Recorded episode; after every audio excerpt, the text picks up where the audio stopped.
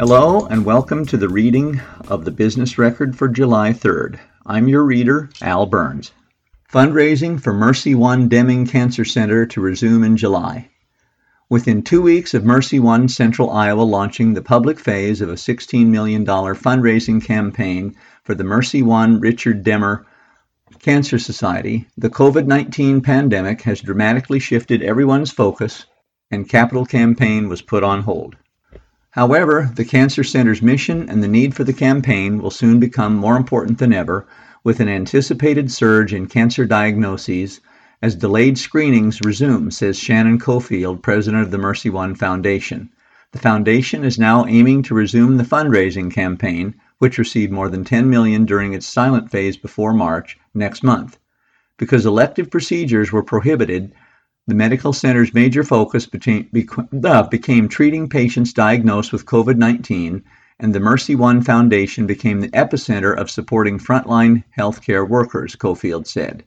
We are arranging for meal deliveries, accepting restaurant gift cards, hand-sewn masks, and snacks to provide relief to our colleagues, thanks to the outpouring of community generosity.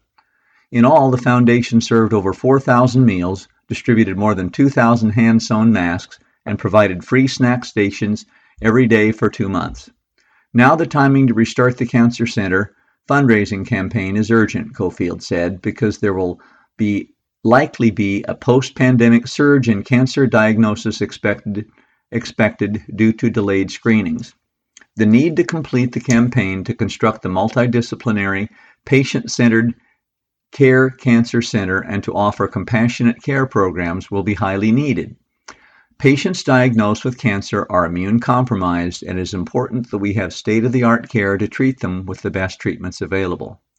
The foundation will adapt to potential donors' needs by offering virtual tours of the new space rather than inviting people for in-person tours. Also, the foundation has expanded the campaign committee in an effort to widen the circle of possible donors. The foundation plans to promote the new CyberKnife S7 system that was recently unveiled as the innovative cornerstone of the campaign. If the pandemic has taught us anything, it has taught us much, that it is none of us can take our own health for granted or that our family, friends, neighbors, or community.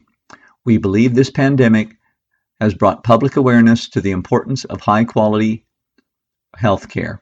We are hopeful as people consider their philanthropic priorities going forward, investing in a transformational healthcare project will be at the top of mind to ensure those most vulnerable among us are afforded the best care available right here in Central Iowa.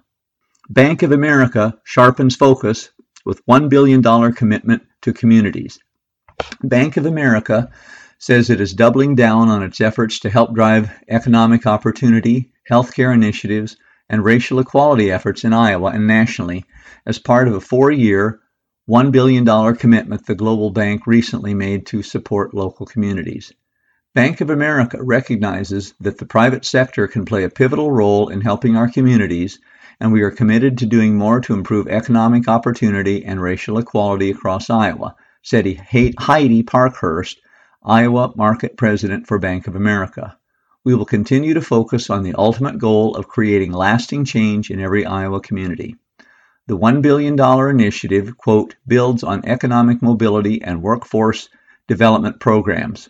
Bank of America already supports local markets, but will sharpen the focus of that work, accelerate the resources, and add a particular emphasis on health services during the pandemic, unquote, the bank said. In Iowa, Bank of America has already deployed $220,000 to 8 local organizations across the state as communities faced unprecedented challenges from the coronavirus.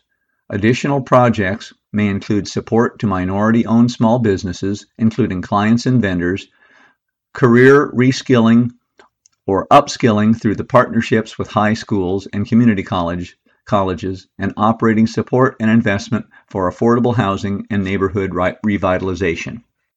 ISU Economist foresees reduced demand for durable goods made in Iowa. Initial unemployment claims by Iowa manufacturing employees, which peaked at nearly 16,000 in late March, have tapered somewhat but still remain the highest among all of Iowa's industry sectors. For the week ending June 6th, initial claims in manufacturing still topped all other sectors, accounting for 2,080 claims filed, more than double the next highest category, healthcare. In May, the state's unemployment fund paid out $42.3 million in claims to unemployed manufacturing workers, or nearly 20% of the more than $219 million in total unemployment claims paid out last month. Of concern to me right now are the consequences for Iowa's manufacturing. Dave Swenson, an associate scientist with Iowa State University's Department of Economics, told the Business Record recently. While non-durables, food processing, has gotten the bulk of the coverage, manufacturing initial claims have been quite high for several weeks, he said. There are substantial contractions in output in most of the major industrialized nations, including China, the European Union, and Britain, as well as in the United States. Swenton expects substantial reduction in demand for many durable goods produced in Iowa. Slowdowns in durable goods have strong multiplier effects to other regional suppliers of goods and services, and inevitably lead to higher and more sustained unemployment, he said. Regional and national indexes for manufacturing are strongly in contraction mode. That's not been talked about much, but it is a better indicator of the pace and recovery and pattern of recovery for a state like Iowa. When covering the news becomes newsworthy, the 2020 Excellence Awards. When Business Publications Corporation founder Connie Weimer launched our company over 37 years ago, one of her guiding principles was to do more than report relevant and timely news by committing to supporting our community. Since that time, our flagship product, the Business Record, has grown and expanded from a faxed business newsletter to a robust business journal that reaches a variety of audiences across multiple brands and platforms, and which last week was recognized once again with several prestigious awards by our industry peers. Congratulations to the entire Business Record team, and thanks to you, our readers, for your continued support and feedback as we continue to innovate and evolve during unprecedented times. While we do not produce products in order to receive awards, it is always gratifying to be recognized for excellence by one's peers, especially when they include leading business publications in the United States, Canada, and Australia. At the Alliance of Area Business Publishers Annual Awards last week, Business Record was honored to receive awards in three categories: Best Specialty E-Newsletter for Commercial Real Estate, Weekly Best Use of Multimedia for our photo-to-issue website, and Best Daily Email for the Daily. Ben Godar, Board President, Des Moines Film Society. Early in his career, Ben Godar was a journalist working for a community edition of the Los Angeles Times. During the day, he wrote stories out of Burbank and Glendale, and in the evening, he pursued a passion for screenwriting. I quickly found that writing in the day and writing at night was not going to work out, said Godar, board president of the Des Moines Film Society, which plans to buy the now-closed Varsity Theater at 1207 25th Street. Godar left journalism and began concentrating on screenwriting while also attending graduate-level courses and teaching college writing and film classes. While he said he is proud of his screenwriting work, it really wasn't finding its way out into the real world. So when Godar and wife Nora Hyman Goddard, an architect, returned to Iowa, he began looking for activities related to films in which to get involved.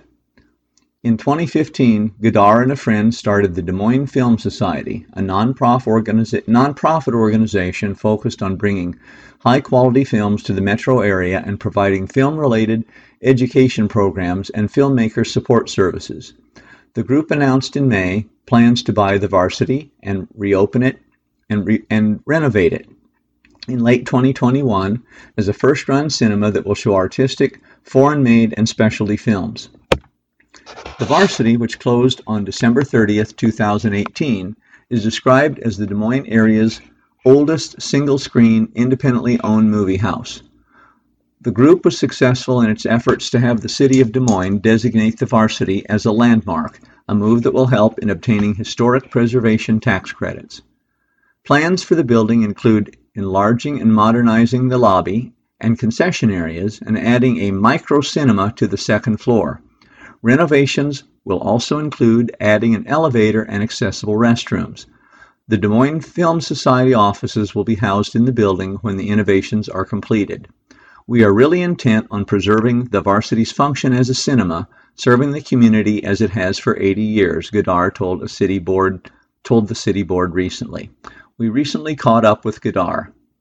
How did you get involved with the Des Moines Film Society? After we moved to Des Moines from Los Angeles, I was looking for a little bit of refocus in terms of what I was doing, and specifically something a bit more connected to Des Moines. This was right around the same time that my friend Andy Brody, he co-founded Film Scene in Iowa City, approached me and said he thought it would be cool to do something similar in Des Moines. He and I together formed the Des Moines Film Society, and then he ended up meeting a woman and moving out to New York. What is the main focus of the Des Moines Film Society? As we looked around, we saw all these really vibrant organizations. The Music Coalition focused on the music scene, the various arts organizations focused on the fine arts, but there was nothing specific to film, and to us that's really kind of a need here. The more I investigated it, the more I realized we needed an organization here that had a mission to grow the film culture. The two things we targeted specifically were a full-time venue, a cinema, and a festival. Ultimately, we would like to have a weekend festival, a curated festival bringing in really high-quality films from all around the world with filmmakers in person. Really make it a very big kind of centerpiece event. Talk a little bit about the decision to buy the Varsity Theater. I'd have to say trying to make this happen was almost a no-brainer. We knew that we wanted to operate a full-time cinema venue in Des Moines. People had approached us with possibilities in the past, but it didn't quite seem to be the right fit. The Varsity was different. For one thing, what the Varsity had been doing for decades lines up so perfectly with what our mission is in terms of programming, which is just to grow the film culture in Des Moines, bringing interesting films to Des Moines and give people a chance to see films that they might not have otherwise seen. Now, the Varsity isn't operating anymore. It made sense to pursue buying it. While our mission is not explicitly historic preservation, it is a passion of my wife and I. When we lived in Los Angeles, we were both volunteers with an organization called the Los Angeles Conservancy, and we worked with the Historic Theaters Committee. They worked to preserve some of the historic cinemas in Los Angeles. They hosted some amazing events in some of the spaces. We saw how great it was to keep these venues and how excited people got when they went into these beautiful venues. To come back to the Varsity, to fulfill all these things for our organization, and to preserve this historic building, particularly in Des Moines, where it's the last historic operating theater, it dovetails with what we are looking for. What are the next steps? The biggest next step for us is fundraising. We've been reaching out to donors and partners. We had originally hoped to launch a big campaign early this summer, but with the whole COVID-19 thing, we've put a little bit of a pause in that process. We expect later this year to launch a more public-facing fundraising campaign for us. I'd be remiss if I didn't ask you what your favorite film is. I love so many different kinds of films, but I have to say The Apartment that Billy Wilder wrote. Wilder is such a spectacular screenwriter, and that film, the pieces move like a really fine watch. What piqued your interest in screenwriting and films? I've always been moved by movies and film and theater and storytelling in general. In college, I was primarily an actor. I acted in a lot of plays at Iowa State. When I was at Iowa State, I started drifting into writing. I started working at the newspaper. I was in a sketch comedy group, so I was just performing and writing the sketches. I wrote a short play, and it got produced. Somewhere in there, I just found that I enjoyed kind of creating the story, even more than I enjoyed acting it out. So I gravitated that way. Talk about something you've recently produced. I made a documentary last year called Birth of the Cy-Hawk. It was a documentary about the origins of the Cy-Hawk trophy that goes back and forth between Iowa and Iowa State. We premiered that during the week of the game last year and did a little tour around some of the cinemas in Iowa. We're hoping to have it on IPTV sometime this year, but with everything that's going on, I'm not sure whether that will happen. Looking forward, have you thought about the first film you want to show when the Varsity Cinema opens? We've looked at that a little bit. I looked at the first films that played there back in 1938, and they weren't particularly good. In the early days of the Varsity, they were almost like the second run or B-type films, so I'm not sure what we'd show. That would be a good conversation for us to have. Tribute to frontline workers. As nominated by colleagues and peers, the essential workforce is full of dedication and resolve. Agriculture and environment. The Iowa Egg Farmers. This submission was written on behalf of the industry as a whole. The nominator wrote, "Egg farm workers ensure the hens are cared for, fed, watered, and health is monitored. They work to ensure eggs are collected, cleaned, packaged, and delivered each day so consumers can enjoy eggs each and every day. Egg farm workers dedicate countless hours to provide a wholesome and nutritious product to consumers. Iowa egg farmers employ approximately 2,400 workers, producing about 16 billion eggs each year, having more than 2.6 billion in total economic effect on the Iowa economy. Egg farmers are also giving back to their communities and across the state. Prior to the COVID-19 pandemic, egg farmers were donating 35,000 dozen eggs per month to food banks and pantries across Iowa. And since the start of the pandemic, donations have exceeded 45,000 dozen each month to those in need. Des Moines Water Works. This nomination was on behalf of the entire staff at the Des Moines Water Works. The nominator wrote, "Des Moines Water Works was one of the first water utilities in America to begin sequestering critical staff at its water treatment plant as part of the response plan to the COVID-19 pandemic to ensure a continuous supply of safe and reliable water to serve 500,000 central Iowa customers. Beginning in late March, Des Moines Water Works sequestered employees at each of our three water treatment plants for 2 weeks at a time. The critical staff included operations, maintenance, repair, controls, supervision, and regulatory compliance employees. The time spent sequestering employees allowed staff to work through logistics to reopen the water treatment plant and keep various teams separated, especially the plant operators.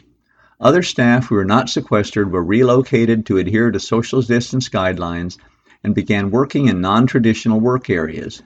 Customer service continued to serve customers, including working with customers on pay arrangements due to financial hardships. Field crews continued maintaining and repairing the infrastructure that supports the water system, including responding to main breaks and planned improvement projects. The availability of the safe water supply is critically important to the public health of our community. Water supports healthcare professionals and many essential businesses during the pandemic, and proper hand washing is an important step in curbing community spread of diseases and viruses.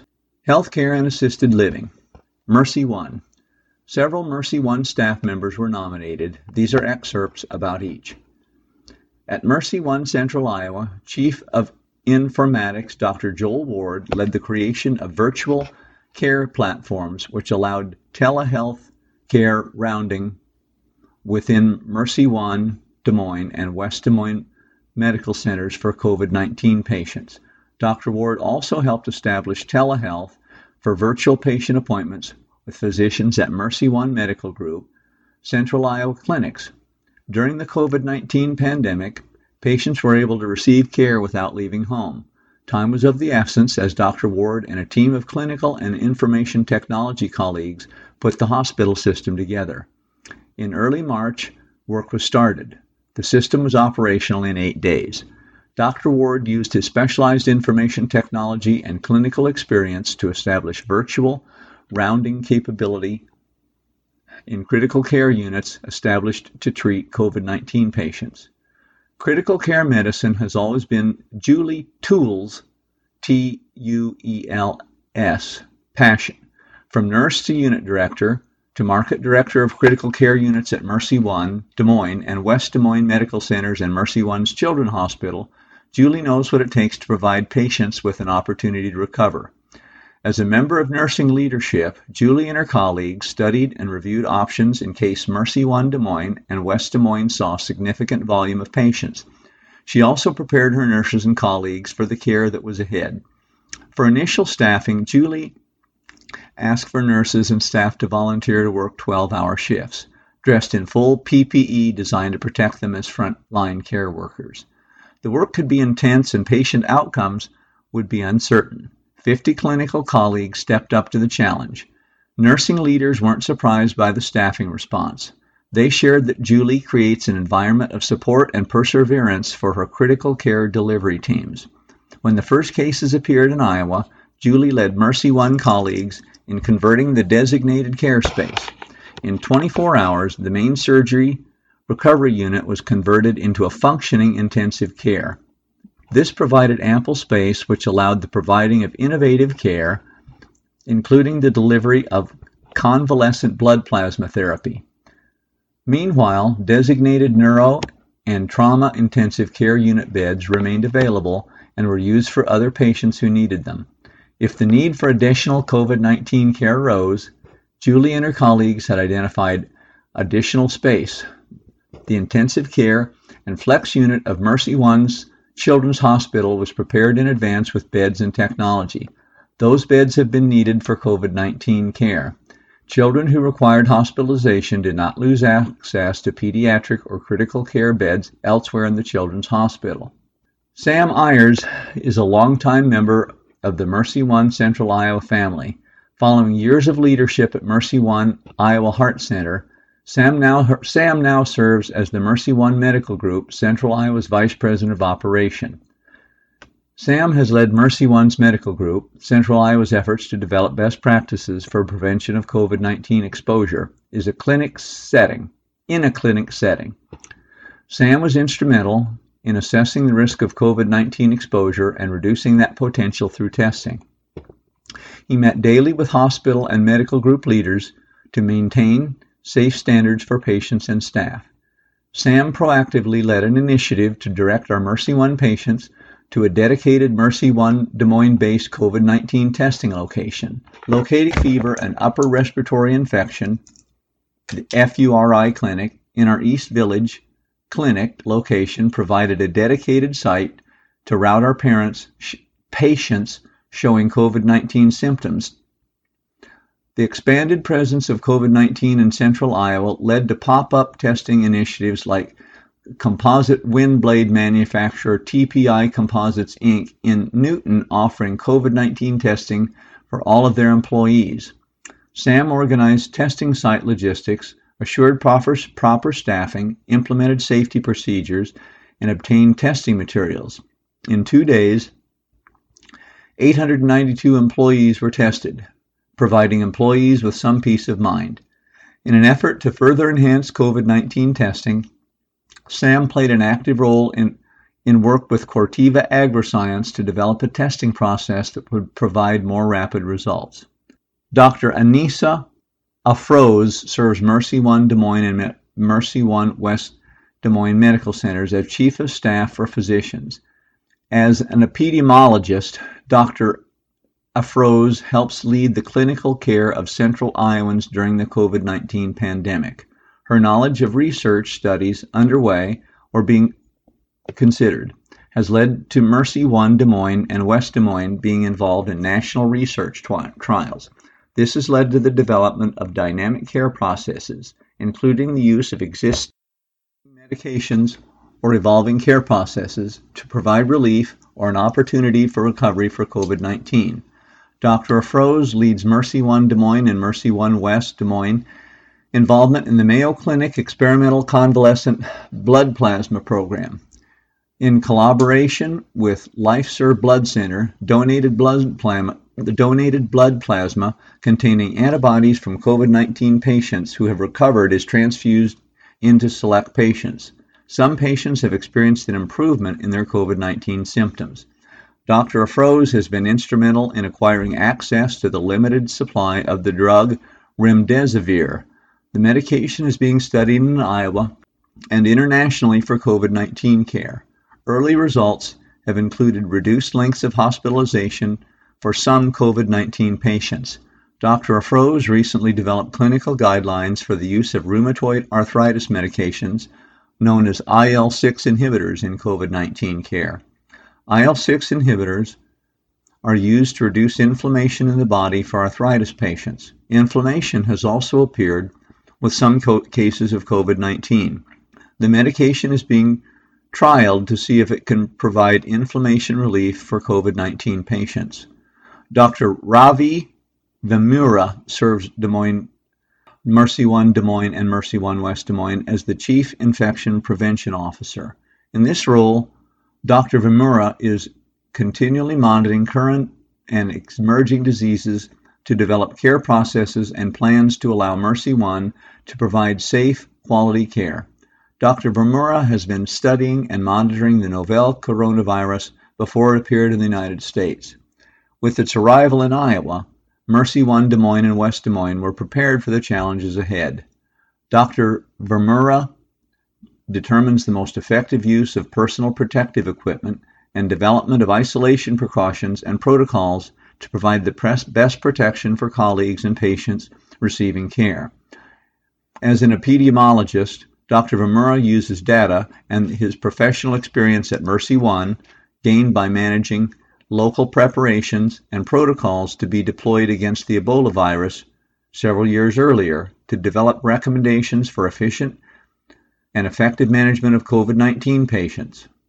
Dr. Vemuru works collaboratively with both outpatient and inpatient care teams to address questions and concerns 24/7.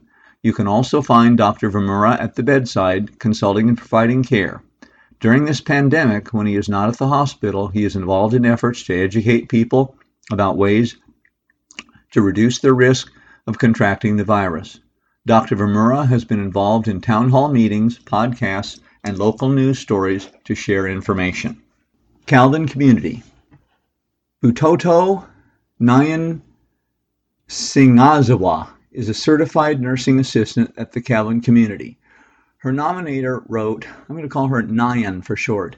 Nyan is an outstanding example of how essential a CNA is to healthcare and the people they serve. Butoto not only provides care to her residents, but she cares about them.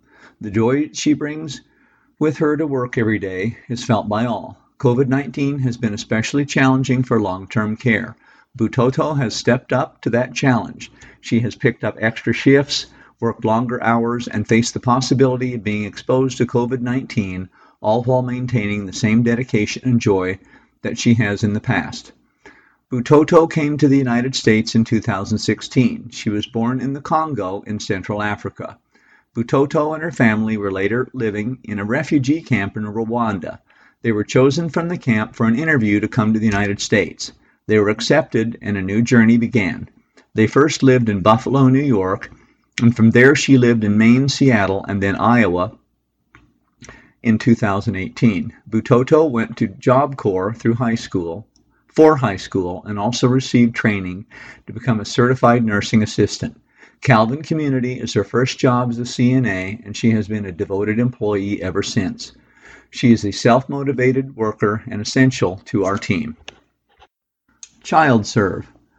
Megan Nukulish and Marie Porter supervise the care, staffing, and business aspects in ChildServe's inpatient programs, the nominator wrote. They continued. Megan and Marie provided oversight of clinical operations for nearly 200 staff members and over 60 fragile children during a worldwide pandemic with extreme success.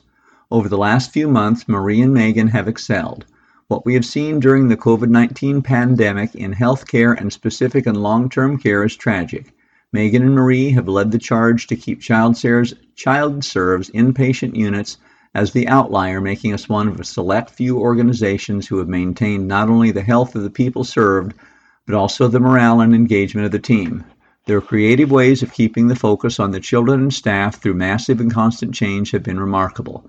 Programs have been implemented that focus on the personal lives of our team members, including what they love outside of work, as well as what they love about working at. Things as subtle as daily sunshine announcements or music in the halls, to organizationally strategic transitions such as developing a separate pediatric long-term care setting in an unused space in our facility so that more of the children we serve could have private rooms to mitigate the risk of the spread of COVID-19. All of this is a direct result of Megan and Marie's creativity and dedication.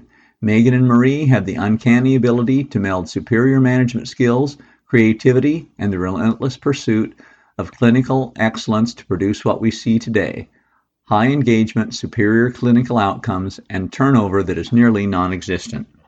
You are listening to the Business Record for July 3rd on IRIS, the Iowa Radio Reading Information Service for the Blind. Every Step. Becky Borgman is a Nurse Family Partnership registered nurse at Every Step.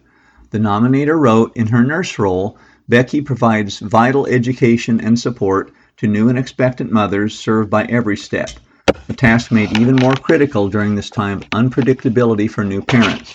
When the COVID-19 pandemic began, Becky knew she wanted to continue serving her clients any way she could.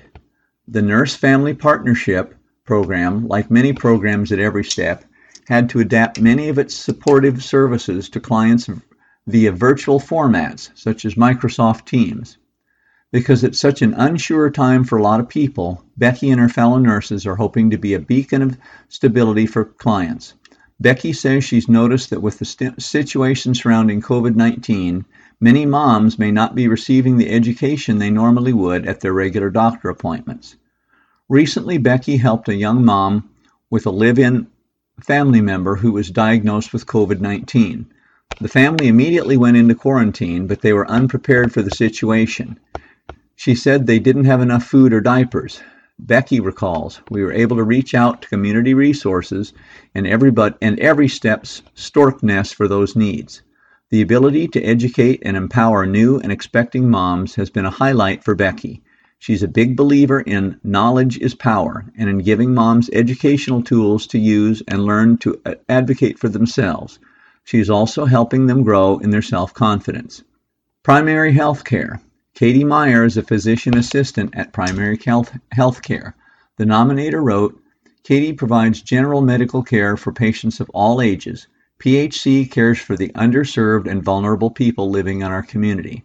As the pandemic progressed, it became clear that we needed to take special infection control precautions to keep our staff and patients safe. We quickly stood up a drive-through respiratory clinic where we directed patients with respiratory symptoms. This allowed us to provide an assessment of potential COVID-19 patients, test them if they met criteria, and help alleviate some of the risk and concern of these patients infecting others. Katie took the lead at the respiratory unit and has been staffing it for the last 10 weeks. She has worked in the cold wind, rain, and now even the heat in full PPE. She has exemplified our values of providing access, respect, and excellence to our patients and community. Katie is married with young children. We know that working in healthcare during a pandemic has been stressful, both personally and professionally. We are deeply appreciative of her dedication and resolve. Medicap Pharmacy. Jerome Buckstein is a Medicap Pharmacy pharmacist serving the community of Grimes. The pharmacy provides delivery to those in the city and surrounding communities, such as Polk City and Granger. The nominator wrote, Jerome and his staff remained open during the pandemic to serve patients. Although an open front door wasn't an option, patients were able to utilize the drive-thru and curbside for service. Medicap has always offered free delivery, but having it available during this time was even more valuable. Thanks to the partnership of VW of Des Moines, they provided a sanitized delivery car to the pharmacy so patients could continue to have their medications delivered to their homes. He is committed to his patients and their health. At the time of crisis, patients still had Jerome and his staff to rely on and help offer medication advice, and just to know they will always be there. The donation of delivery cars by VW of Des Moines was also a gift to the Beaverdale Medicap as well as the Altoona Medicap. Deerfield Retirement Community. This nomination was written on behalf of the entire staff. The nominator wrote, these people take care of the many seniors who live in the advanced care facilities, Deerfield community. They define caregivers. They show up every shift, 24/7, and give special attention to those seniors whose families are unable to visit them. They do it with smiles and joy in their service. Heroes, all of them. Home Tensions. Lou Welch is a mental health caseworker at Home Intentions. The nominator wrote, Lee Welch is a hero traveling around the city helping individuals who suffer from mental illness.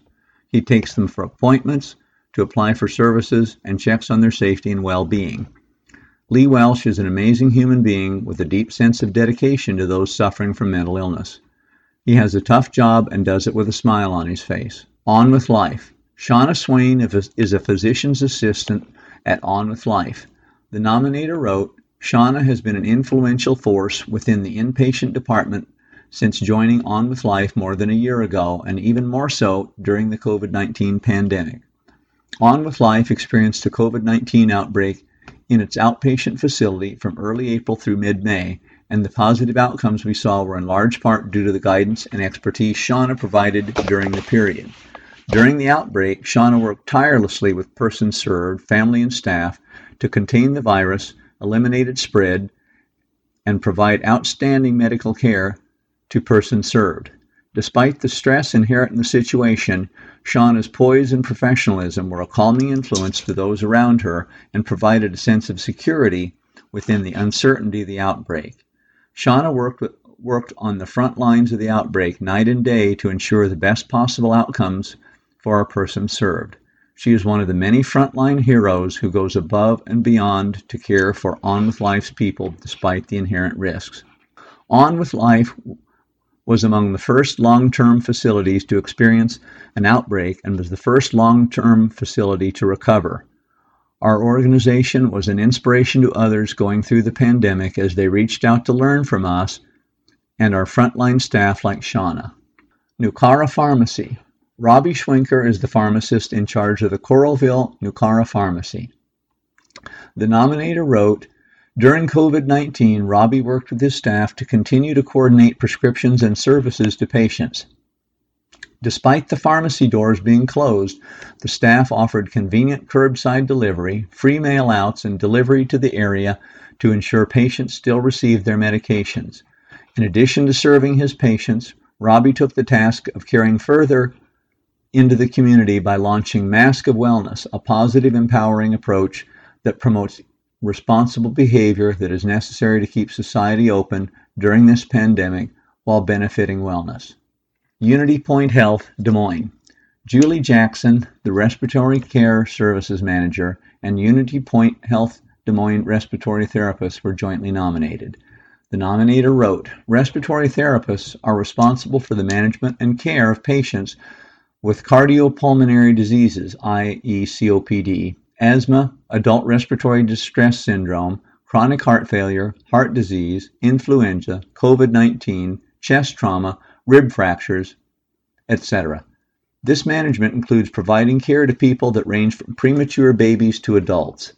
They are often needing medications and airway clearance to help facilitate keeping their lungs healthy.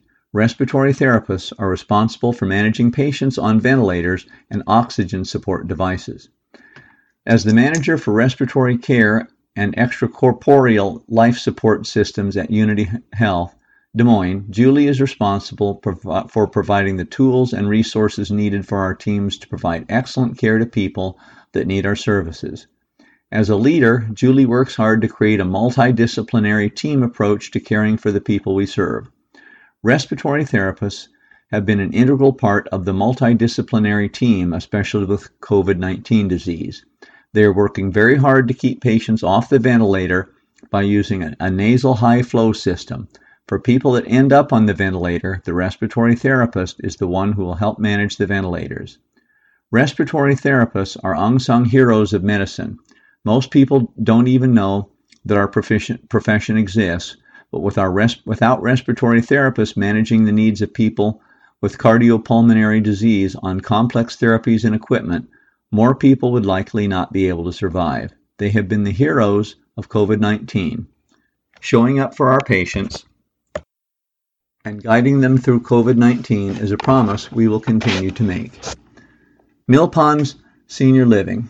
Monica Simpson is the charge nurse at Mill Pond Senior Living. The nominator wrote, care providers are required 24 hours a day to oversee care, medications, rehabilitation, and personal needs of residents and patients.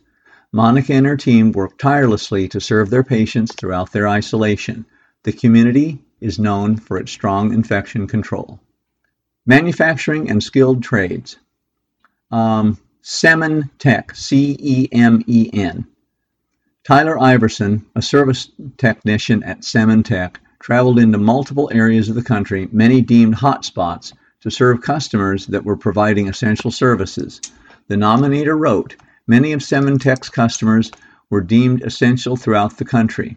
With our equipment integral to infrastructure projects and road repairs, it became a necessity that Semen Tech could still travel to customer locations and train them on their new equipment. He is a former paramedic and knows the ins and outs of personal protection. That history provided him with a stable approach, while many in the country were fear-stricken over the pandemic." Alliant Energy. Mark Ott is a gas mechanic for Alliant Energy out of Carroll, Iowa, operating center. The nominator wrote, "He performs necessary maintenance and repairs to keep the gas flowing for our Iowa customers. Like all of our gas mechanics, he also responds to calls for gas leaks and other gas emergencies. To trace gas leaks, that means going into homes with equipment that can detect leaks. We add safety precautions to protect our customers and co-workers so we can safely do this work during the pandemic. Mark was one of our first field employees to encounter a situation with a customer who was suspected of having COVID-19. In early April, he responded to a gas leak call at an apartment building. He was informed prior to arriving that the customer was ill. They had taken a COVID test but did not yet have the results. Mark donned his protective equipment, had the customer wait outside, and went to work. He eventually found a leaking gas meter and fixed it. When we asked Mark to share a personal message to all Alliant Energy employees facing a constantly changing normal, he passed along this comment: "My co-workers must stay focused, work safe, and stay healthy." Another nominator wrote that Alliant Energy partnered with Iowa State University, the Dimensional Group in Mason City, and Angstrom Precision Molding in Ottumwa to distribute face shields to hospitals and long-term care facilities in Iowa. Kemin Industries. Dion Manuel is the Operations Safety Training Coordinator at Kemin Industries North America Operations, headquartered in Des Moines. The nominator wrote, "Working in the Kemin production facilities during COVID-19, Dion had a vital role in helping to ensure the health and safety of the Kemin team members responsible for manufacturing ingredients. He helped implement additional safety protocols and processes, including split shifts, schedules, appropriate social distancing of team members, and proper use of personal protective equipment to keep the essential teams safe. With Dion's efforts, along with others in the facilities, Kemin was able to continue to operate without interruption during the peak of the pandemic." Later this year, right before COVID-19 impacted the United States, Dion took the initiative to launch a weekly safety email for Des Moines operations employees. Combined with his rapport with the team and his dedication to ensuring a safe work environment, Dion's weekly emails quickly attracted a large readership. His can-do attitude and positivity were evident in his communications. For example, to promote the use of hand washing to prevent illness, rather than sharing a typical safety video, he made a short video of his 2-year-old daughter correctly washing her hands for the duration of singing a song with her mother. The video was so well received and engaging, we added it to the Kemin Facebook page, where it garnered more than 1,100 viewers. Dion helped with communication strategies to make sure information was available to operations employees, which is especially important during the ever-evolving pandemic. He continually monitored the well-being of his team to ensure they were protected while working during the unprecedented time. While many Kemin employees want to do their part in mitigating risks that could impact the health and safety of our teams and products, Dion continues to serve as a positive example of going above and beyond. Outside of work, Dion cares deeply for his community and is involved in various efforts to better the lives of many. When recognizing that many people were faced with food insecurity due to the pandemic, on March 26th, Dion and his family organized and fundraised to provide a free drive-through lunch in downtown Des Moines. His family cooked and prepared all the food, resulting in 1,700 sandwiches served in one day. His goal was 2,000 sandwiches, and when asked about the event, he humbly stated, "We ended up only giving out 1,700 sandwiches." The sandwiches were free and delivered to patrons' cars by him and his family, who are all wearing PPE to make sure they were protecting patrons. Nonprofits and government services. The Iowa National Guard. Stephanie Salmonis, the Task Force West Commander at Iowa Air National Guard, played a key role in operations in western Iowa and led Army soldiers and airmen who supported the Test Iowa site setup and delivery of supplies for COVID-19 response. Her nominator wrote, they continued, she was the person on the front of an operation to bring Iowa through the pandemic in a safe and dependable way. Her leadership style made the operation run smoothly, and Iowans in and out of uniform were safe on her watch. She worked with medical centers to track hospitals' needs in the region so she could transport supplies to those in need with the use of the Iowa National Guard. Salmonis is the vice commander at the Air Force Base in Sioux City and a mother of two. She was deployed to Puerto Rico last spring with the medical team to train and provide care to those affected by the hurricane. It was great training for the pandemic, her nominator wrote. Easter Seals, Iowa. Rachel Boothroyd is an active support professional at Easter Seals, Iowa, which supports individuals living with disabilities who often have barriers to independence. Her nominator wrote, Rachel is on the front lines of this pandemic, supporting our clients to stay healthy and safe. She has sat outside in the rain, talking to a client through a window who is needing emotional support. She was supported by a client with a wellness goal by doing an outdoor Tai Chi class when the gyms were closed, and she has supported clients to get out of the home safely by picking up to-go food orders and finding a place to eat outside.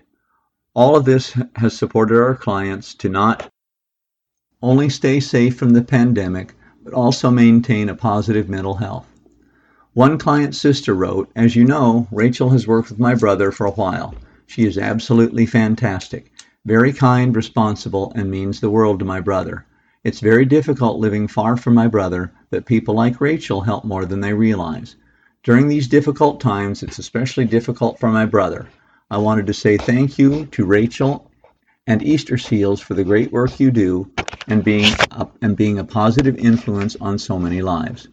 United Way's 211 team. Melissa McCoy is the 211 director. The nominator wrote, 211 is one of United Way of Central Iowa's vital services, allowing anyone to call in 24/7 for finding human services like food, shelter, legal support, and more. As director, Melissa not only hires and manages her team of operators and staff, she also promotes the service statewide and leads a national and regional group of 211 directors and ensures our service is always up and running for anyone to access. Melissa has been with 211 for more than a decade and has grown the service significantly in recent years.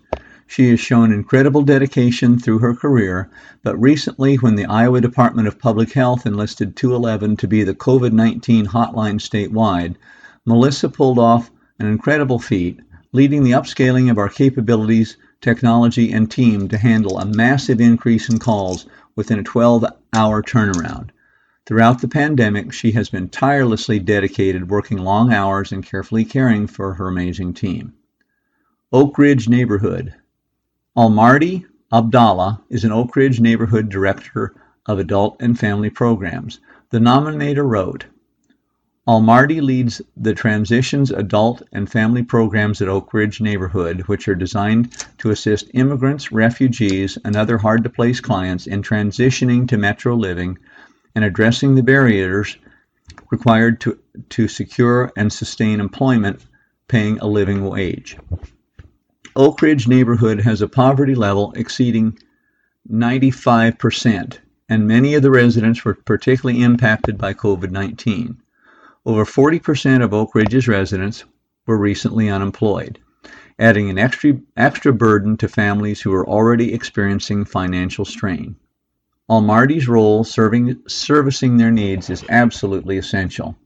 Throughout the pandemic, Oak Ridge remained open, serving as a center for hope for residents and clients who utilize the services. Almarty led his team to pivot to serve as frontline case managers, translating important COVID-19 information for families and helping families navigate the new unemployment and job search frontiers. He brought on additional multilingual employees to serve targeted populations. He established new partnerships with employers and agencies to bring new opportunities to clients. Progress Industries. 3 Progress Industry staff members were nominated. These are excerpts about each. Candy Ruan teaches and supports individuals with disabilities to live independently in their own homes. Candy is an overnight staff for PI's 24-hour residential services in Des Moines. Candy provides necessary supports for 5 individuals during the overnight hours to ensure their overall safety.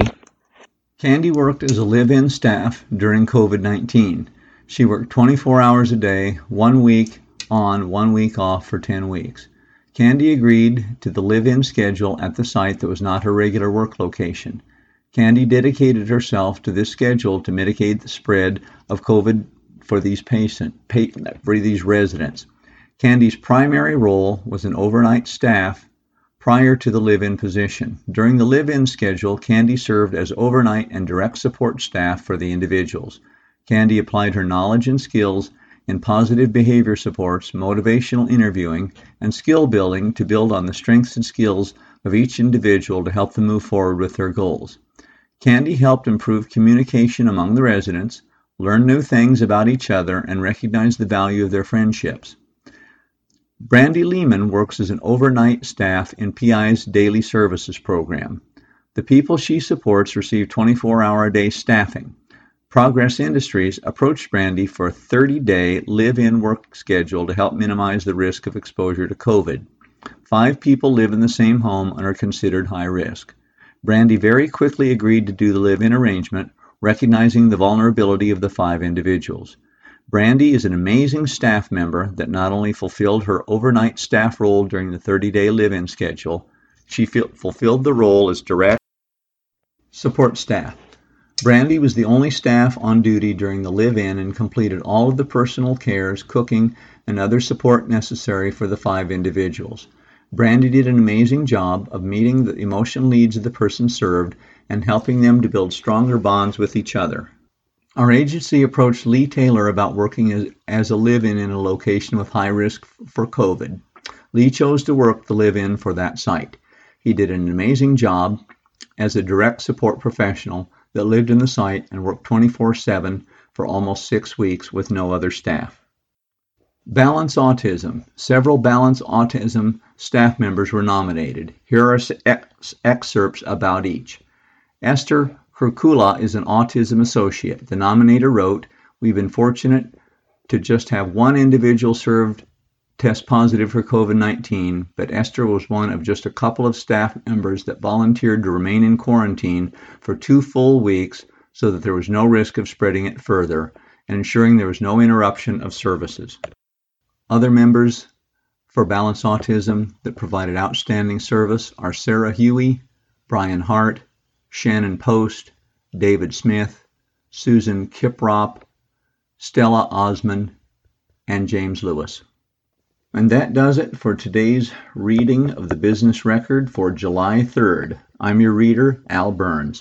You can access a recording of today's reading on our website, iowaradioreading.org, anytime. Thanks for listening.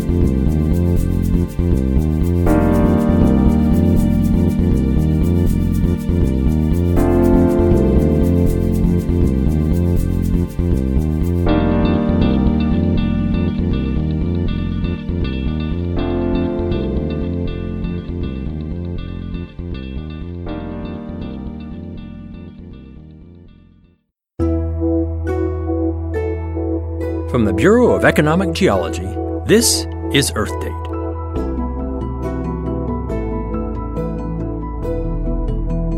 Shortly after modern humans arrived in Europe, the Neanderthals disappeared, and scientists think we had something to do with it. Neanderthals, or their direct ancestors, migrated out of Africa and into the Middle East and Europe around 250,000 years ago.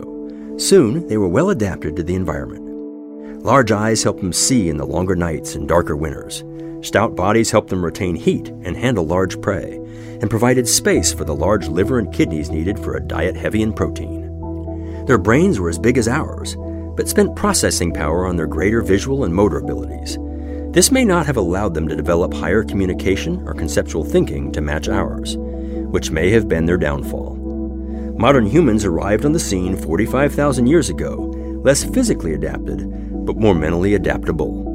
We had cooperative hunting methods superior to the Neanderthals, allowing us to outcompete them for food, and perhaps reducing the large herbivore populations that they depended on. We also had superior tools and weapons. When there were conflicts between the groups, as there have been among tribes throughout history, our superior technology probably allowed us to prevail. But we weren't only fighting. There must have been considerable interbreeding, since we can find 1 to 3% of the Neanderthal genome in modern man. Which means the Neanderthals never completely disappeared. A little bit of them is alive in us today. I'm Scott Tinker. Earth Date is produced by the Bureau of Economic Geology at the University of Texas at Austin, with support from Schlumberger, helping oil and gas companies increase production and efficiency while lowering environmental impact. You can hear more Earth Date stories at earthdate.org.